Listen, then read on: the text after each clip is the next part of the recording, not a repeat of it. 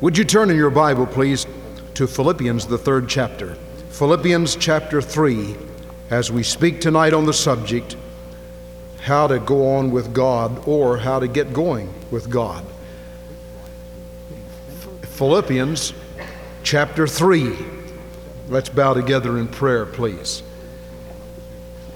Our Father, we thank Thee for this great opportunity of being here in the house of the Lord and for the blessings that we've already experienced.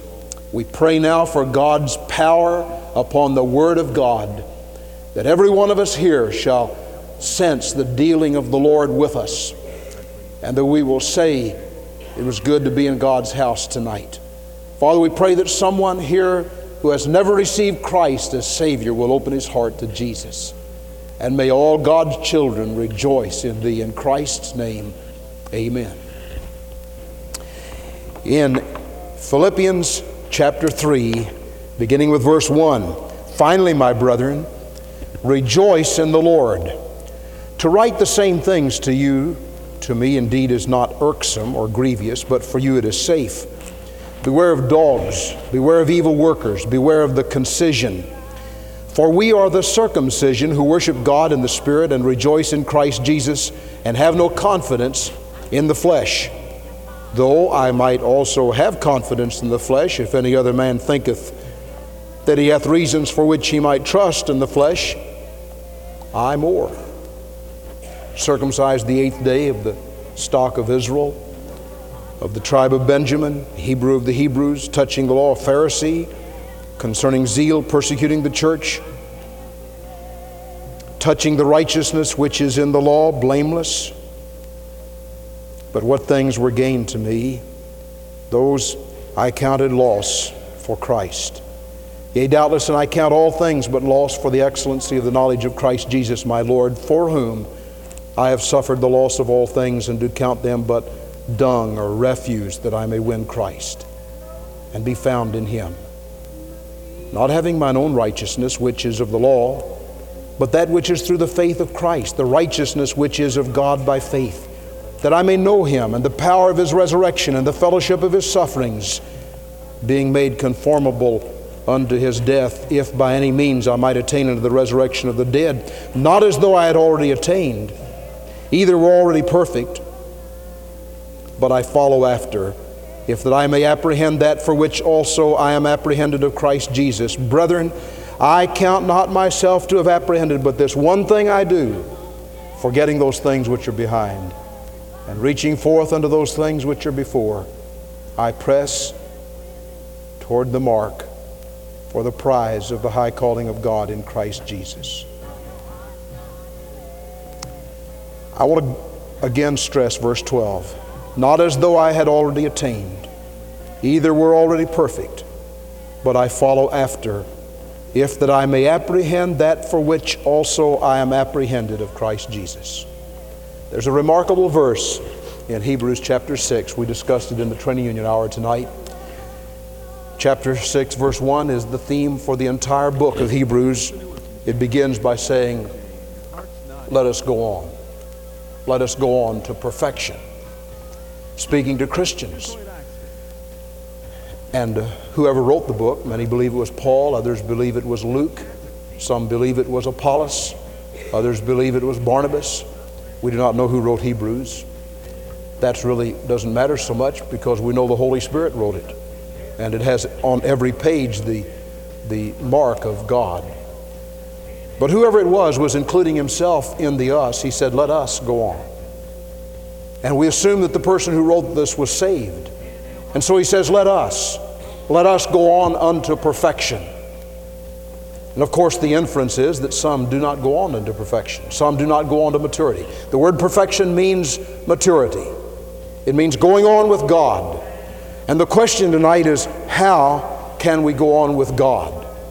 Paul said, this is, this is something that I deal with all the time. One place in 1 Corinthians chapter 9, he said, I beat, under, I beat my body under subjection. I keep it under subjection, lest after I preach to others, I myself should be a castaway. He said, I deal with this all the time, constantly, day after day, week after week, month after month, year after year. Paul said, It's a battle with me. I like his testimony. He gives it a number of places in the scripture, but one of the clearest testimony places is in uh, 1 Timothy chapter 1, beginning with verse 12. He said, I thank Christ Jesus our Lord, who hath enabled me in that he counted me faithful, putting me into the ministry, who was before a blasphemer, a persecutor, injurious, but I obtained mercy because I did it ignorantly in unbelief. And the grace of our Lord of our Lord was exceedingly abundant with faith and love which is in Christ Jesus. This is a faithful saying and worthy of all acceptation that Christ Jesus came into the world to save sinners, of whom I am chief. Nevertheless, for this cause I obtained mercy, that in me first Jesus Christ might show forth all long suffering for a pattern to them who should hereafter believe on him to life everlasting. Now unto the King, eternal, immortal, invisible, the only wise God, be honor and glory forever and ever. Amen. He was almost at a shouting point here. This charge I commit unto thee, son Timothy, according to the prophecies which pointed to thee that thou by them mightest war a good for, warfare, holding faith and a good conscience, which some, having put away concerning faith, have made shipwreck, of whom are Hymenaeus and Alexander, whom I have delivered unto Satan, that they may learn not to blaspheme. That's both a triumphant passage and a tragic passage. Apparently, these men, Hymenaeus, Alexander, we could include in it Demas, and some others were men who had one time worked with Paul. They had been saved, they had gotten going for God, but somewhere along the line they got off the track.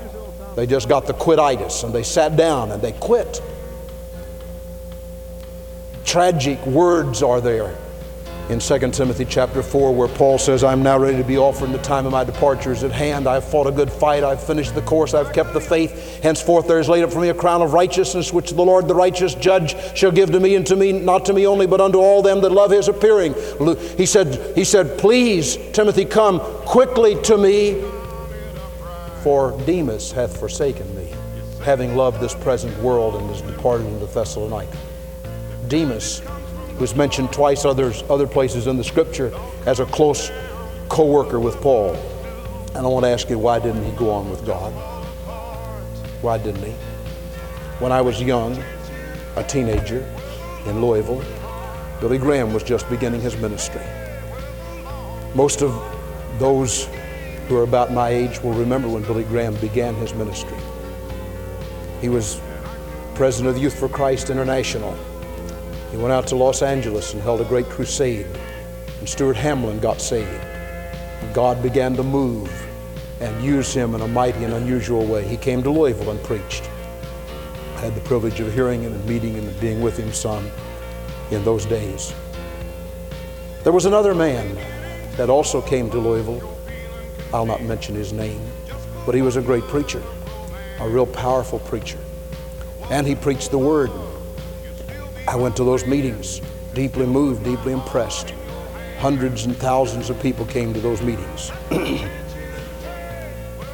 after he left Louisville, and after some other crusades, he began to have some questions in his heart about the Word of God. And Billy Graham writes in one of his, auto, one of his uh, the autobiographical sketches that he also went through a very severe testing time in his ministry when he had some questions about the Word of God. if you've read his biography, you know there came a time in California when he got down on his face before God and buried his, his face and hands in the sand, holding to the Bible. He said, God, I'm going to give myself to preach what the Bible says, whether I understand it or not. I'm going to believe it and preach it. And if I'm wrong, you tell me about when I get home to heaven. The other man, a good preacher, sought some counsel from some liberal scholars. He'd confessed his doubts and his questions and all that. And less and less was used in preaching. And after a while, he faded off the scene. That man is still living. Nobody knows about him. Nobody ever hears about him. Nobody ever hears him preach the Word of God. He didn't go on with God. Now, what was the difference? Why do some go on with God and others do not go on with God? This is a very important question that we face tonight. And I want every man, woman, boy, and girl within the sound of my voice to face it squarely. Face it in your heart, face it in your life. Give me your, your attention tonight. This is a burdened message. I want to give you a fourfold formula for going on with God. Number one, remember the curse. Remember the curse. The curse that you were under before you got saved. Remember the sin penalty. The Bible says that whereas by one man's sin entered into the world, and death by sin, and death has passed upon all men, for all have sinned. The New Testament tells us there is not a just man on earth that doeth good and sinneth not. We all, like sheep, have gone astray. We've turned everyone to his own way. And Rome, Paul picks that up in Romans chapter 3 and quotes passage after passage after passage from the Old Testament, again showing how the, the, the new covenant stresses the fact that we've all sinned. And he says, All this was written so that the whole world, world might become guilty before God and every mouth might be stopped, and we would realize there is no difference for all have sinned and come short of the glory of God. And I want to say to us tonight, my friend, if we will remember the curse from which we came, if we will remember the awfulness of the tragedy of the wages of sin, if we'll remember the awful past of our lives, somebody here tonight might get up and say, But listen, preacher, I wasn't so bad. I never did some of the things that you read about in the papers, and I never did some of these sins and crimes and so on, and I never was uh, brought into court, and I never did any of those things. I want to tell you, the judgment had already been pronounced upon you, it just hadn't been carried out. Because the Bible says all of us have sinned. We're under the awful curse of sin. And not until Christ comes into our heart and cleanses us and forgives us are we saved. Now, if that has never happened to you, you may be a church member, you may be a good person, you may do good things, but if you have never had the experience of grace applied to your heart. If you've never come to a point in your life where you've been saved and you could say, I have been saved from sin, then you're not saved and you're on your way to hell. And you may say, But preacher, my, my church doesn't stress that kind of thing. That doesn't matter. In the times of this ignorance, God winked at, but now commandeth all men everywhere to repent. I talked to a person not so long ago. I said, Are you a Christian? He said, I'm a Catholic. I said, Well, praise the Lord, there are a lot of Catholic Christians. Have you ever been saved? He said, We don't talk language like that in our church. I said, Have you ever been born again? He said, I got baptized. But I said, If you died tonight, would you go to heaven? Oh, he said, Nobody knows that. I have to give some money to the priest or somebody does so he can pray me out of purgatory. Maybe I'll go to heaven, maybe I won't. I'm not making fun of anybody's religion, I'm just telling you. I talked a little bit further with that dear, precious person, and they let me share the gospel with them. And it wasn't so long until that hungry heart got some assurance of knowing he was on his way to heaven because he repented of sin, gave his heart to Jesus. Doesn't make any difference what kind of church background ground we're from, what kind of doctrine we've been taught. The question is, do you remember the curse? You see, you're not going to go on with God unless there's vividly in your mind that you were under the awful curse of sin and on your way to hell before you got saved. You can't go on with God otherwise. You just limp along and you'll drift in and out and so on. But is there in your memory that time when you turned away from the wages of sin? You said no to hell and yes to heaven. No to Satan and yes to God. No to self and yes to the Savior. Was there a time? Do you remember the curse you were under? All of our lives, we always need to remember that we were under a curse. It is written, Cursed is every man that hangeth on a tree, and Jesus took that curse for us. He who knew no sin became sin for us.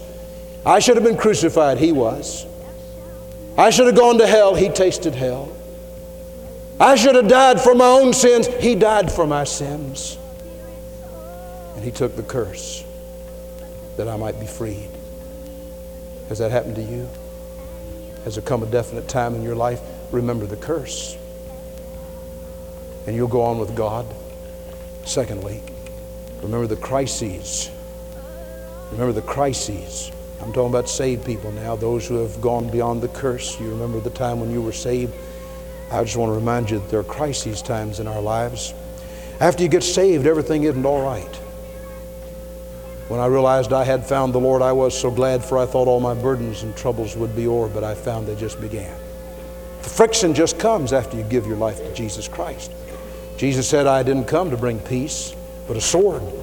Man's foes shall be those of his own household. There shall be variance between mother and daughter, son and father. In the, old, in the household, they won't understand you. See, when you give your heart to Christ and Christ becomes first in your life, there are going to be some crises times. Earlier in the training union tonight, I had a wonderful time. We had an interview program, a talk show in training union, and uh, had the privilege of interviewing several of our men. And I asked them, How is it that you're going on with God? Why are you going on with God? I said, Since you became a Christian, has it all just been easy street and a bit of rosy ease and so on? Or have there been some crisis times? Each of them spoke of crisis times, some tough times. But if I would summarize what they said, I wrote down quickly some of these things. Here were some thoughts that came for those crisis times. Why are you going on with God? Well, one said, I will, I will remember the joy of salvation. He was just saying, I remember the curse I've gotten delivered from the curse, and I remember the joy of being saved. And then he implied that the stewardship, recognition of the stewardship of life had a great deal to do with his going on with God. Recognizing that his voice belonged to God, his talents belonged to God, everything he is belongs to God, and his tithe belonged to God. These were stepping stones in crisis times in his life that would enable him to go on with God. He said, I had some good models. I watched people who were going on with God and tried to study why they were going on and emulate them and keep in fellowship with them instead of in fellowship with those who were deserting the ranks and going AWOL. And I want to tell you, folks, one of the great problems in Christian work tonight, one of the great problems is people looking at people looking at others who are not going on with God. And we get defeated along the way. We get discouraged along the way. We say, well, look at this person, look at this person. One of the most tragic things that can happen is for a new Christian to learn how to pray like some old Christians pray. I just wish they could never learn how to do that. I've, I've met with people that just get saved and we pray together and they just say, uh, God, you, you know that thing that we did the other day? I'm sorry for it and God, remember this and this, and he just talks like you were talking to, we were talking to each other. And then after they get saved a while and they get with some sanctimonious saint, they start saying, Our Father, God of the universe, and on and on and on. Now, I'm not making fun of that. I'm just saying, don't learn to pray like that. Pray from your heart. Talk to God out of your heart. Just talk to God out of your heart. Don't ever forget how to talk to God just like you were talking to another person. Be personal with your talk to God, prayer. And uh, this person tonight said, I watched my models, and I modeled my life after people who were going on with God. And then he said, I watched Jesus. Tried to keep my eyes on Jesus. And then I had fellowship with other Christians, fellowship with God's people. There's a song that says, Make friends with God's children. Take time to be holy. Takes time. You're not going to be holy just by just by, uh, you know, osmosis. It takes time with God and with God's people to be holy. And then he said, I became involved in everything at Glendale Baptist Church that I could get involved with. Everything. I got in everything. I joined things and uh, got in there and I watched it and I was faithful and tried to be involved in all those things. And then he said, uh, prayer and the Word of God played, played a very important part. He mentioned the prayer meeting that our men have had for many years here at this altar. We've, we've read the Bible through at least three times. in those prayer meetings. And I wish others would join us at 7 o'clock on Saturday morning as we read the Bible and pray. And then he mentioned men's prayer groups and the brotherhood and getting involved in things. And then one of the men said, The thing that has kept me going on with God is commitment. Commitment. Oh, Jesus, I have promised to love thee to the end. You know, we live in a time when people's word doesn't mean very much. People stand at the marriage altar and they say, I'll uh, be faithful to you till death shall part us. After a while, they don't like the way the other one parts his hair, so that causes them to part. But they don't like the way somebody cooks the eggs, that causes them to part.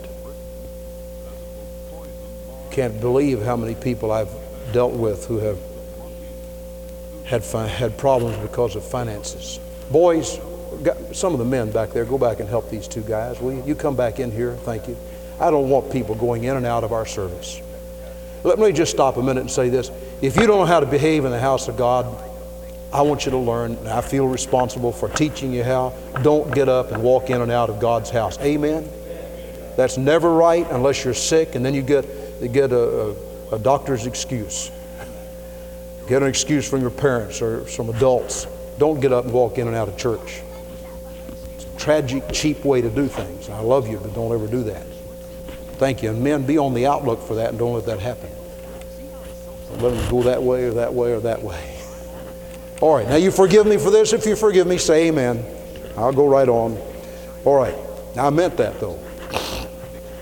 Now, God wants us to go on with God, go on serving Him and living for Him and honoring Him and letting Him have His way in our lives. Commitment, commitment keeps us going for God. Commitment. Putting my life on the line, putting my word on the line, and saying, I'll do it. You know, I, I, I know some people that say, I don't want to make a commitment to Jesus. Like we've got a commitment card here, and say, I don't believe in that. I don't believe in signing my name on a commitment card like that. I won't let my left hand know what my right hand's doing. Well, first of all, you misunderstand what that scripture is talking about. That scripture is talking about bragging. That scripture is talking about doing things just for men to see you. That has nothing to do with that at all.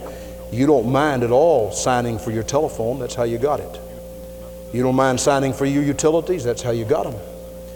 You don't mind signing for contracts to buy a car or rent a house or do anything else. That's how you do it.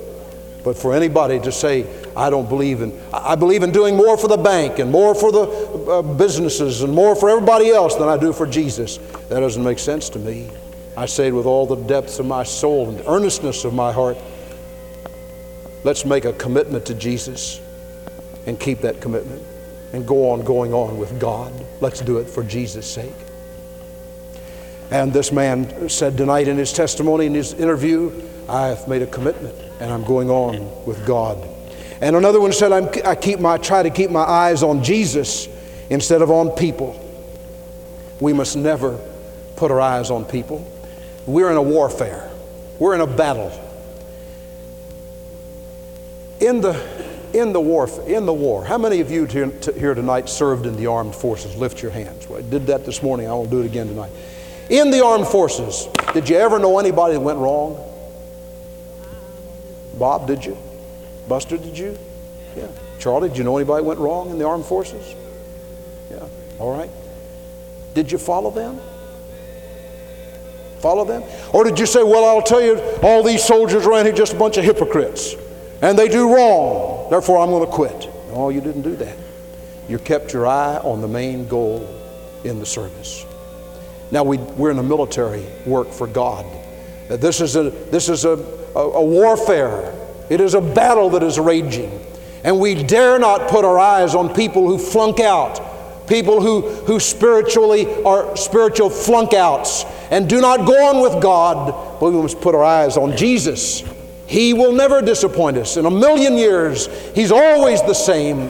Paul wrote one day to the Romans, I am not one whit disappointed in the gospel of Jesus Christ. It is all that He said it would be. It is the power of God unto salvation to everyone that believes, to the Jew first and also to the Greek. and then a very significant thing that was said tonight. He said, I try to remember that Christ died for me. I try to remember that Christ died for me. I was under the curse. And another very significant thing, he said, I want to be faithful. He said, I think faithfulness in the services helps me to keep on keeping on for Christ.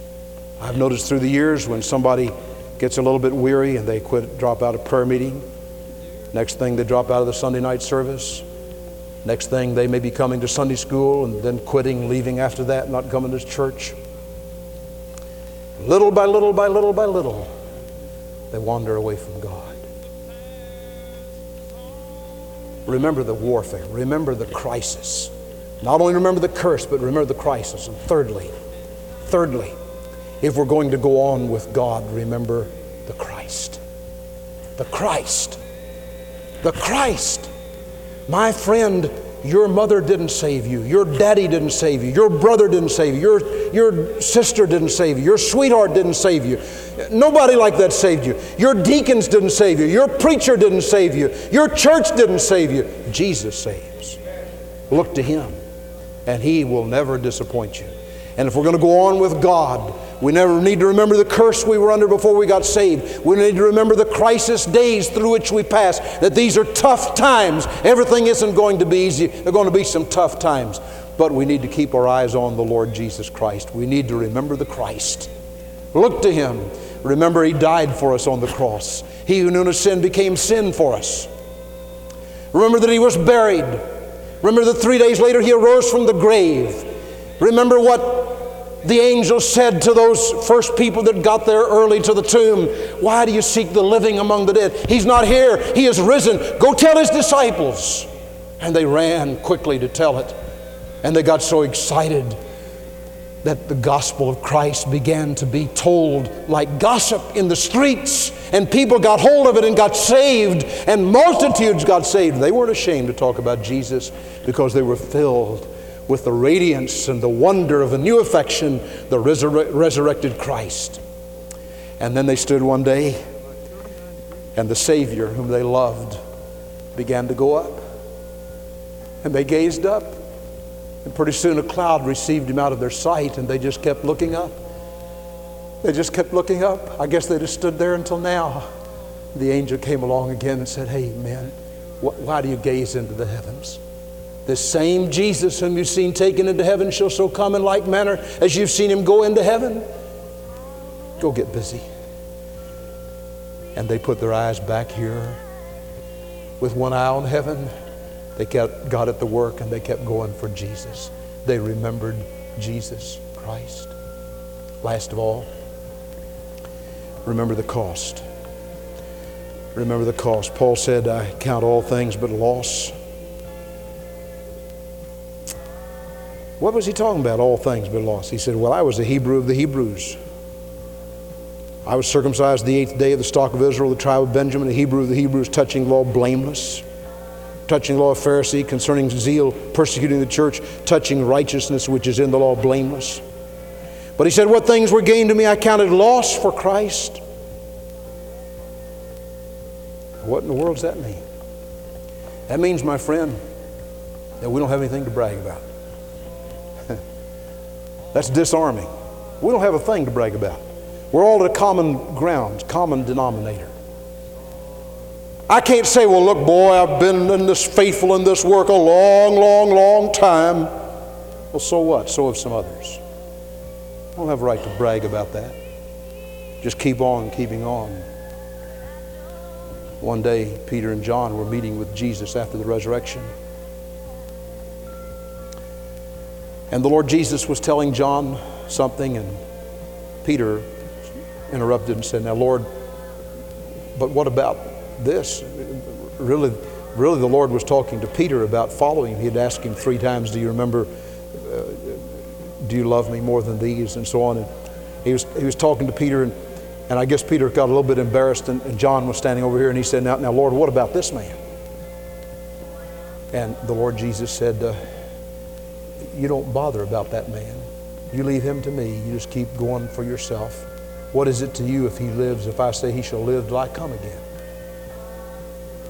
Peter was a little bit, I hate to say it, I love him very much. And after that, I don't ever see that in Peter's life again. But Peter was a little bit jealous. He was wondering about John. And you know, Christians get jealous of each other. We think somebody else gets more attention, somebody else gets more jobs, somebody else gets more of this, somebody else gets more of this. Shame on us. God didn't call us all to do the same thing. God didn't call us all to be the same in the same work. He didn't call us all to have the same responsibilities. He didn't give us all the same talents. Wouldn't it be foolish for us to be jealous of the way Retha plays the organ, or the way Sandy plays the piano, or the way Dr. Kemp plays the piano?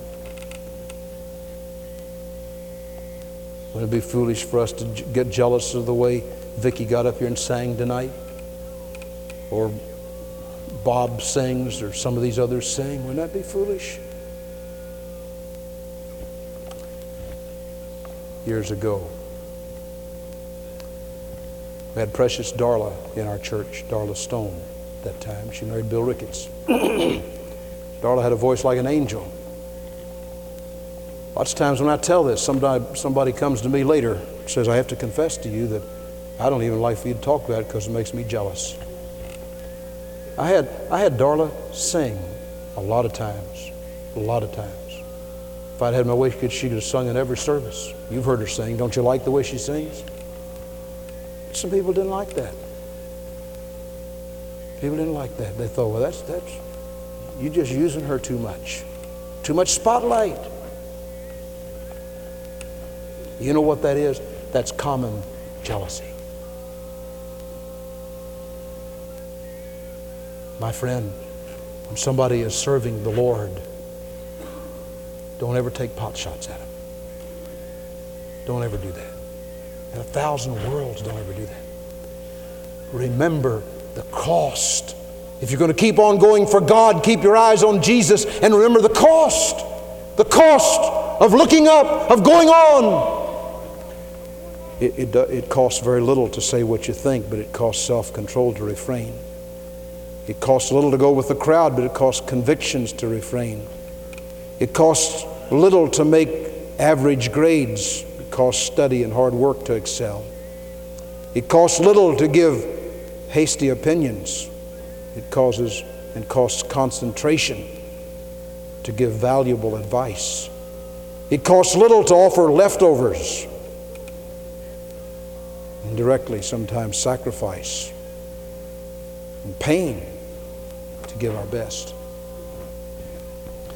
Paul Smith, in his book called World Conquest, he's pastor of the People's Church in Toronto, suggested these things concerning the cost. He said today for the Christians, the Christian church, if we're going to go on with God, we need to remember this the cost is not men but money. That's a strange thing to say. He said, The cost is not men, but money. He said, There are lots of men, young men, young women who have placed their life on the altar for God. They've said, Lord, here am I, send me, but they don't have the funds to go. They don't have the money to go. Lots of us who are settled down in our cities and in our homes and in our plushness and in our comforts and in our security we buy this and we buy this and then we trade something in to get something a little bit better. And we trade that in get something a little bit better. And we, then we get one of these gadgets you can sit in the chair and just punch a little button and it moves and touches and goes here and there and goes wild and so on. And here's a man or a woman who has come to say lord use me use me. But i don't have any money to go on. We've got volunteers. We need some money to send them our church has experienced that. We've had young people come and say, Lord, send me, use me. Got a letter from Brother Namkin the other day. He was commending our groups for the work in Texas and Mexico. I don't know whether he says this to everybody or not. He might. I don't know him that well. But he said our, our groups are un, unusual and outstanding, and he uses them as illustrations. And he said, uh, I know that your men paid a big price to come to Mexico. He said, I know they paid a personal price. And then I know the church had to pay. I told him about that. And then he said, most of the people that come, as a matter of fact, I don't think any group that comes, except the group that comes from Glendale, pays its own way. Their churches pay their way.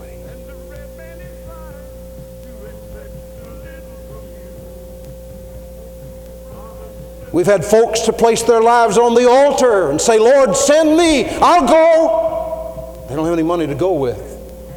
And my beloved friends, the cost of going on with God is to be open and honest with Him in sacrificial giving.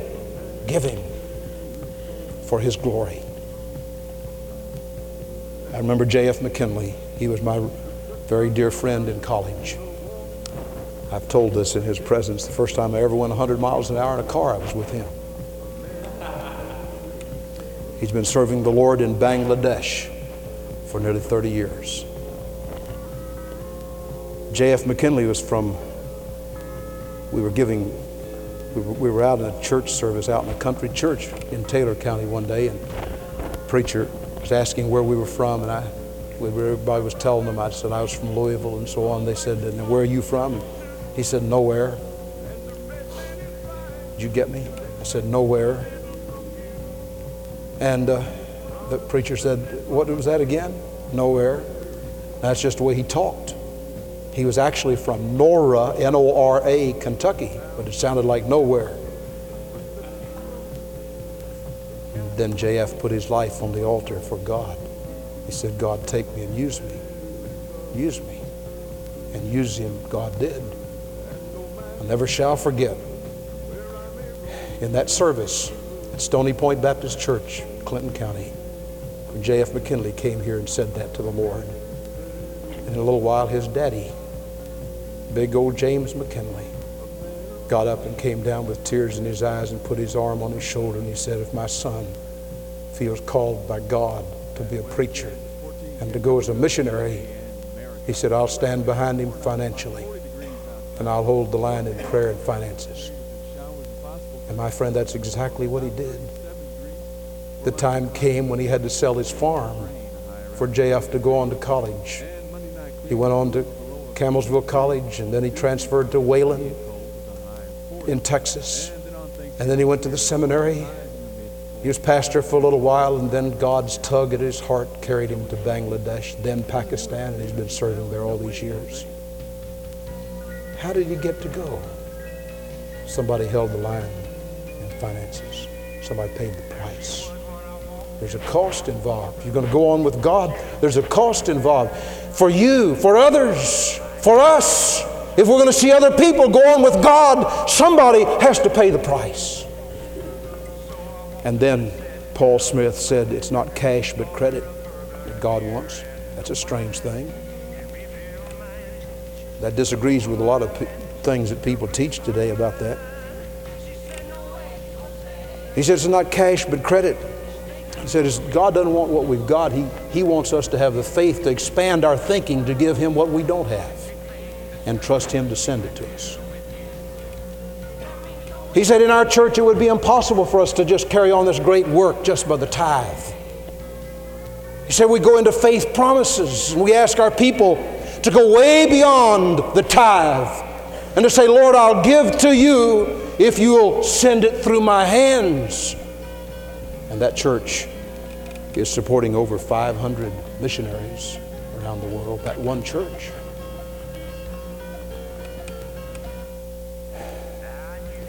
And then he said, It is not charity but choice.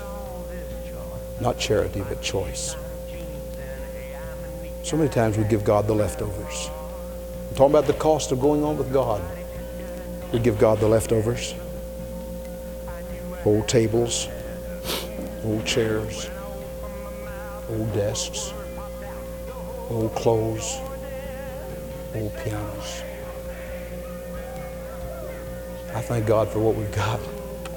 You just take a tour through the lower level of our church and you'll find those old pianos. You can imagine the thrill of my heart a number of years ago. One of our families called and said, uh, We've gotten a new piano. I have to admit that I thought what they would say next. We want to give the church our old piano. They didn't say that. They said, We got a new piano and brought it into our living room and it looked so beautiful. We got on our knees dedicated to the Lord, and the Lord said, Why would you bring a new piano to your home and not give a new piano to the church? And that family said, When can we deliver the new piano to the church? Costs. It costs. A doctor was buying some new instruments, new things to whatever they do, these tweezers and all kinds of fun, funny looking things they have, these instruments and so on. He's getting some new ones. Contacted his church and he said, uh, I understand we have a medical missionary that's going to such and such a country. He said, I've gotten some new instruments. I want to give my old instruments to that missionary. In about 10 minutes, he called the pastor back and he said, Pastor, I've been alone with God. He said, I don't want to give those old instruments to that missionary. I want to give him my new instruments. And I'll take the old instruments. It costs. Years ago, there was a missionary walking down by the Ganges River in India. And he saw a mother with two precious little children. One healthy and oh, so beautiful, and the other just sickly and it looked like it might die any moment. And the missionary went on into the village and got some things and was coming back, and he saw the lady there by the river. And there was that little sickly child in the lady's arms. The other child was gone. And the missionary said to the Indian lady, Where's that beautiful little child I saw a while ago? Oh, she said, My God demands sacrifice. And I threw him into the Ganges River. And the missionary said, But why didn't you throw the sickly little child that couldn't live very long? Why didn't you do that? And the woman was insulted. She said, Do you think I would give God less than my best? Paganism. It costs. And I want to ask you tonight do you want to go on with God? Are you willing to pay the price? Are you willing to pay the cost?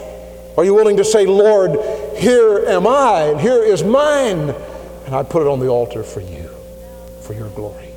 It begins by receiving Christ as Savior and then going on with God. Let's pray.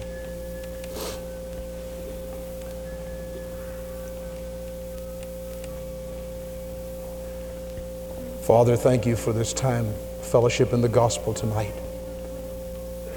We pray thou wilt help us to pay the price, to go on with God, keep our eyes on Jesus, to find out what God's plan and perfect will is for us, and then to do it.